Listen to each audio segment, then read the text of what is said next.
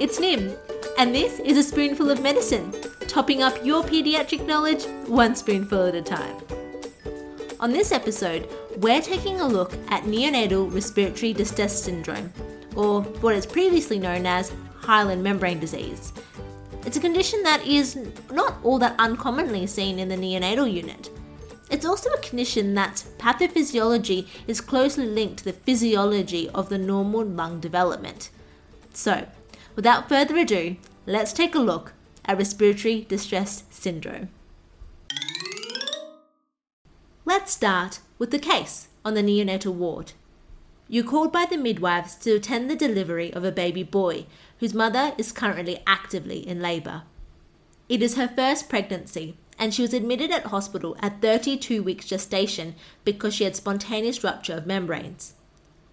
48 hours later and two doses of IV steroids later, she's in spontaneous labour and a baby boy is delivered when you arrive. He weighs 800 grams. At delivery, he is making spontaneous respiratory effort with marked subcostal and substernal recession. You also note that he's grunting away and he's got a lot of nasal flaring. The midwife, as you attend the birth, also says that his mum had gestational diabetes.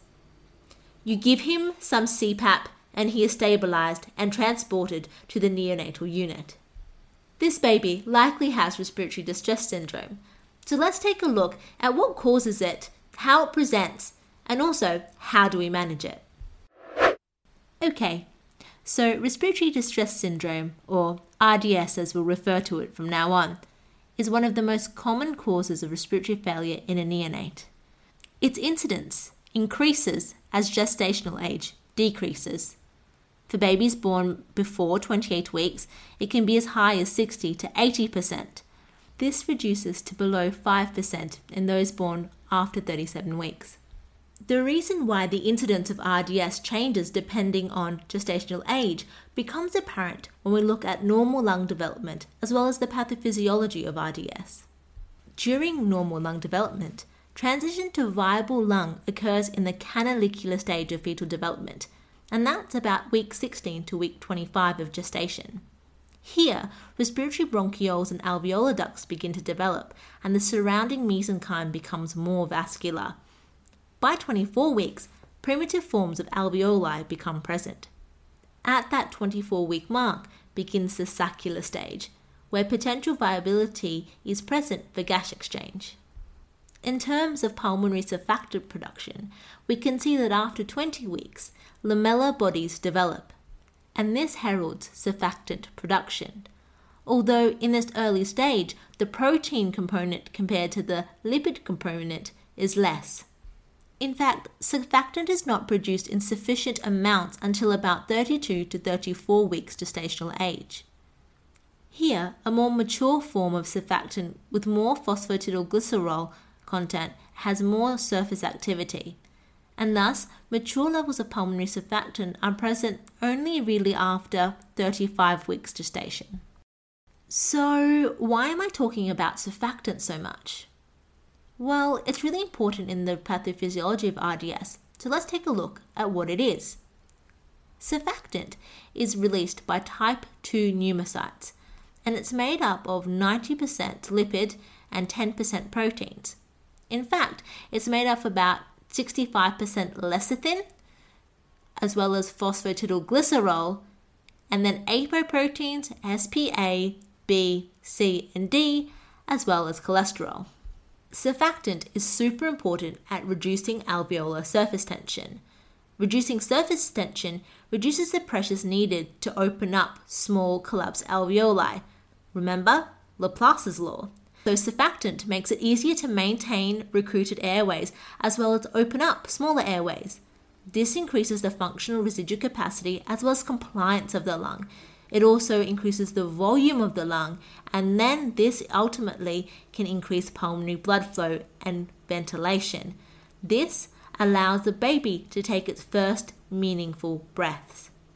As gestational age increases, more surfactant is made and stored in type 2 alveolar cells. And so that makes sense. The older the baby is in terms of gestational age, the less risk they are at for RDS. Endogenous surfactant production usually becomes sufficient by about 48 to 72 hours of age in preterm infants. So, back to RDS. In RDS, there's less surfactant in quality as well as quantity, and this leads to increased surface tension. Increased surface tension means more pressures are needed to keep alveoli open, especially small alveoli. Small airways in the alveoli then collapse because of the lack of surfactant, especially at end expiration. This leads to atelectasis and a poorly compliant lung. This also leads to reduced functional residual capacity as well as lower lung volumes. Ultimately, you have a lung that is poorly compliant, poorly aerated, and doesn't have a good ventilation perfusion ratio. This leads to hypoxia, hypercapnia, and an increased work of breathing. The ventilation perfusion mismatch can lead to pulmonary hypertension, as well as shunting, both intrapulmonary shunting due to the ventilation perfusion mismatch, as well as extrapulmonary shunting across a patent foramen ovale or a patent ductus arteriosus. These right to left shunts lead to hypoxemia and cyanosis. There is also a degree of lung inflammation and respiratory epithelial injury. This leads to a cytokine mediated immune response, which causes more pulmonary edema, which is also contributed to by decreased pulmonary fluid reabsorption and increased fluid retention in the newborn. On top of this, surfactant is also inactivated due to this inflammatory process. So there's less effective surfactant pool to actually work to open up and help the airways. So we can really see how a reduction in surfactant really leads to a cascade of events that result in poor respiratory function in the neonate. Now, let's go back clinically and look at the risk factors as well as protective factors for RDS. The biggest risk factor for RDS is prematurity. The more premature a baby is, the higher the risk for RDS. Other risk factors for RDS include maternal diabetes, a male infants, elective caesarean section, being the second born of a twin, perinatal hypoxia or ischemia, as well as a family history of RDS. Now, if we look at the protective factors for RDS, the two main ones are being born at term, as well as antenatal steroid administration. Now, park that in the back of your mind because we'll talk more about steroids in a second. Other protective factors include being a female infant, preeclampsia or chronic hypertension, pre-prom, subacute placental abruption, as well as maternal opioids, cocaine, and alcohol or smoking, although for obvious reasons these are not recommended. Let's take a look at antenatal steroids. Antenatal steroids enhance fetal lung development and maturation, and they also induce an enzyme that stimulates phospholipid synthesis and surfactant production. Some studies showed that RDS can be decreased by up to 40% in babies under 35 weeks with antenatal steroid administration.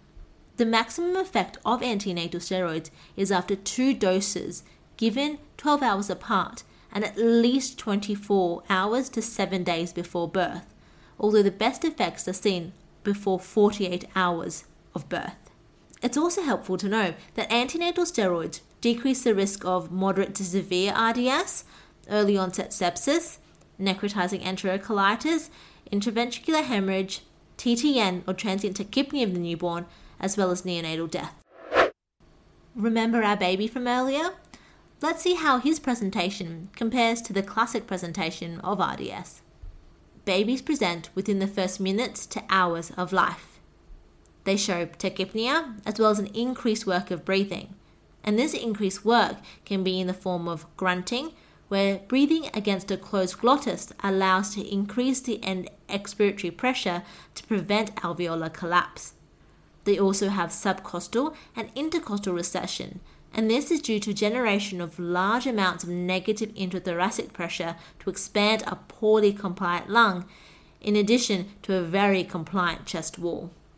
Babies can also be pale or cyanosed, and the cyanosis is due to right to left intra or extrapulmonary shunting.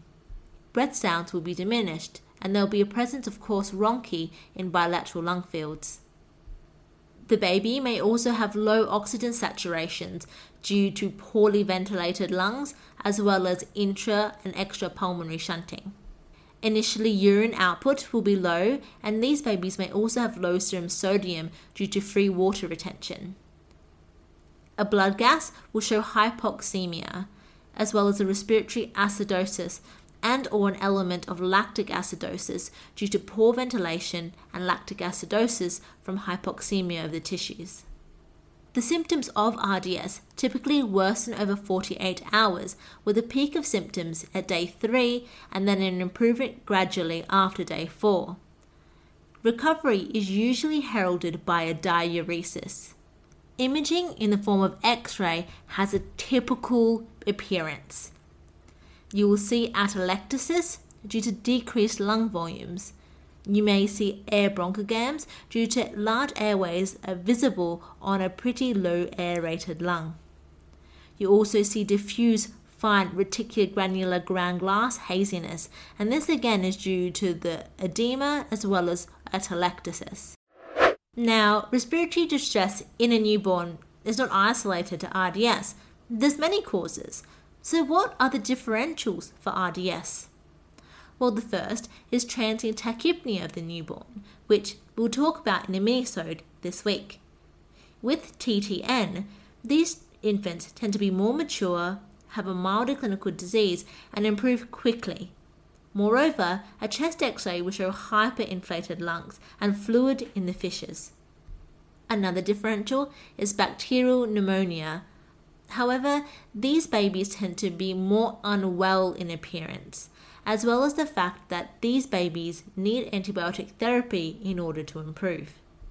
Air leak syndromes in the way of pneumomediastinum or pneumothorax, for example, is differential for RDS.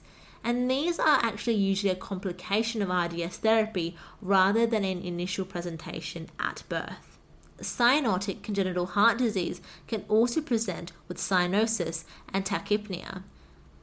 These babies tend to have a milder respiratory component.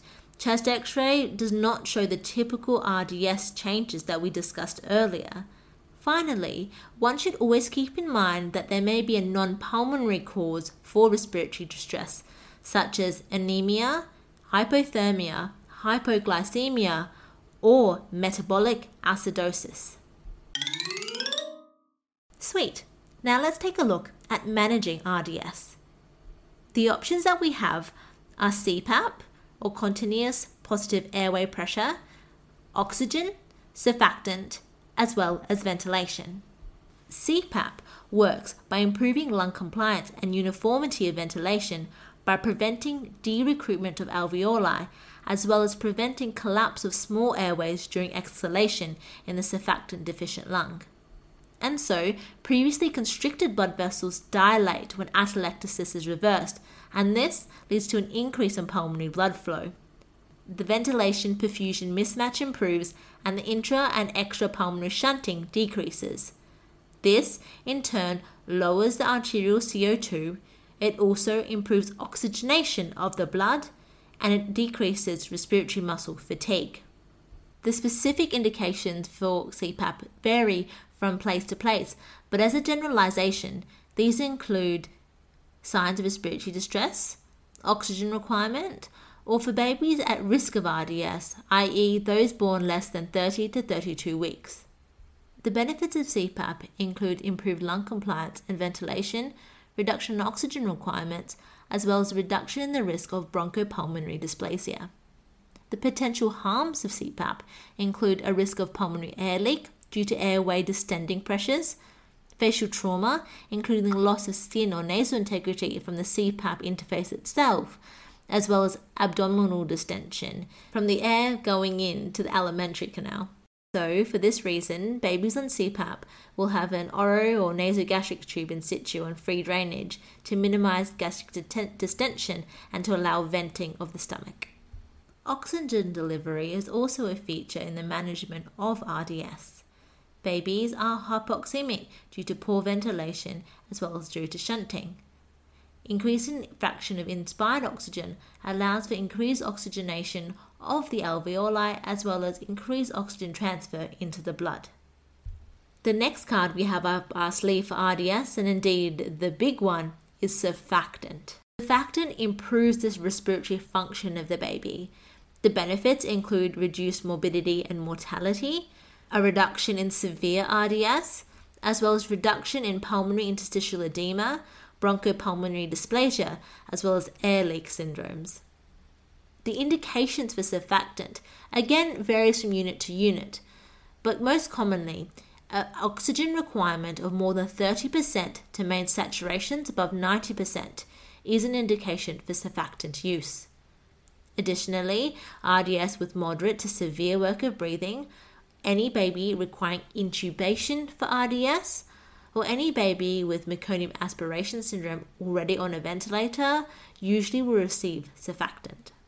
Complications of surfactant administration include pulmonary hemorrhage, ETT tube blockage if it's administered through an ETT tube, transient hypoxia and transient hypercapnia, as well as transient hypotension. The classic method of surfactant administration is through an endotracheal intubation, brief ventilation with surfactant administration, and then prompt extubation. However, in more recent years, there are less invasive options that are now available. Less invasive surfactant administration, or LISA, works by the insertion of a thin tube through the vocal cords to insert or give surfactant without intubation or drugs. This has been shown to have better short term outcomes in the sense of less need for mechanical ventilation and less chance for pneumothorax, as well as some long term benefits in the way of less intracranial hemorrhage and bronchopulmonary dysplasia. Babies with RDS also need supportive cares, and this includes thermal neutral environment to minimize heat loss and metabolic oxygen demand. They also may be held at a slightly negative fluid balance. Maintenance of blood pressure and heart rate is important, as is optimizing nutrition. In terms of long term outcomes for RDS, the main chronic complication is bronchopulmonary dysplasia, or BPD.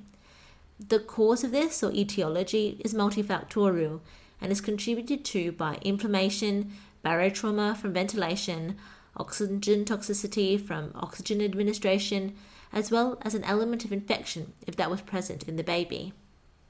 In terms of mortality for RDS, it sits between 1 and 10%, depending on gestational age and disease severity.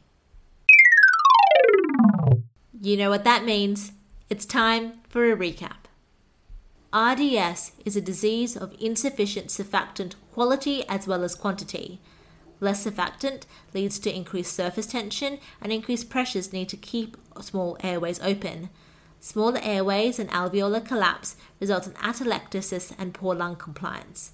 This ultimately leads to low functional lung volumes, hypoxia, and hypercapnia. Risk factors for RDS include prematurity, maternal diabetes, male infants, elective caesarean section, second born twin, hypoxia, and a family history of RDS. Protective factors include antenatal steroid administration, term babies, female infants, preeclampsia, PROM, and subacute placental abruption. In babies born before 35 weeks, antenatal steroids can reduce the risk of RDS by up to 40%. These need to be given in two doses at least 24 hours before birth. The clinical picture of RDS is as of a baby that is premature and within the first few minutes to hours of life is tachypneic and working hard to breathe.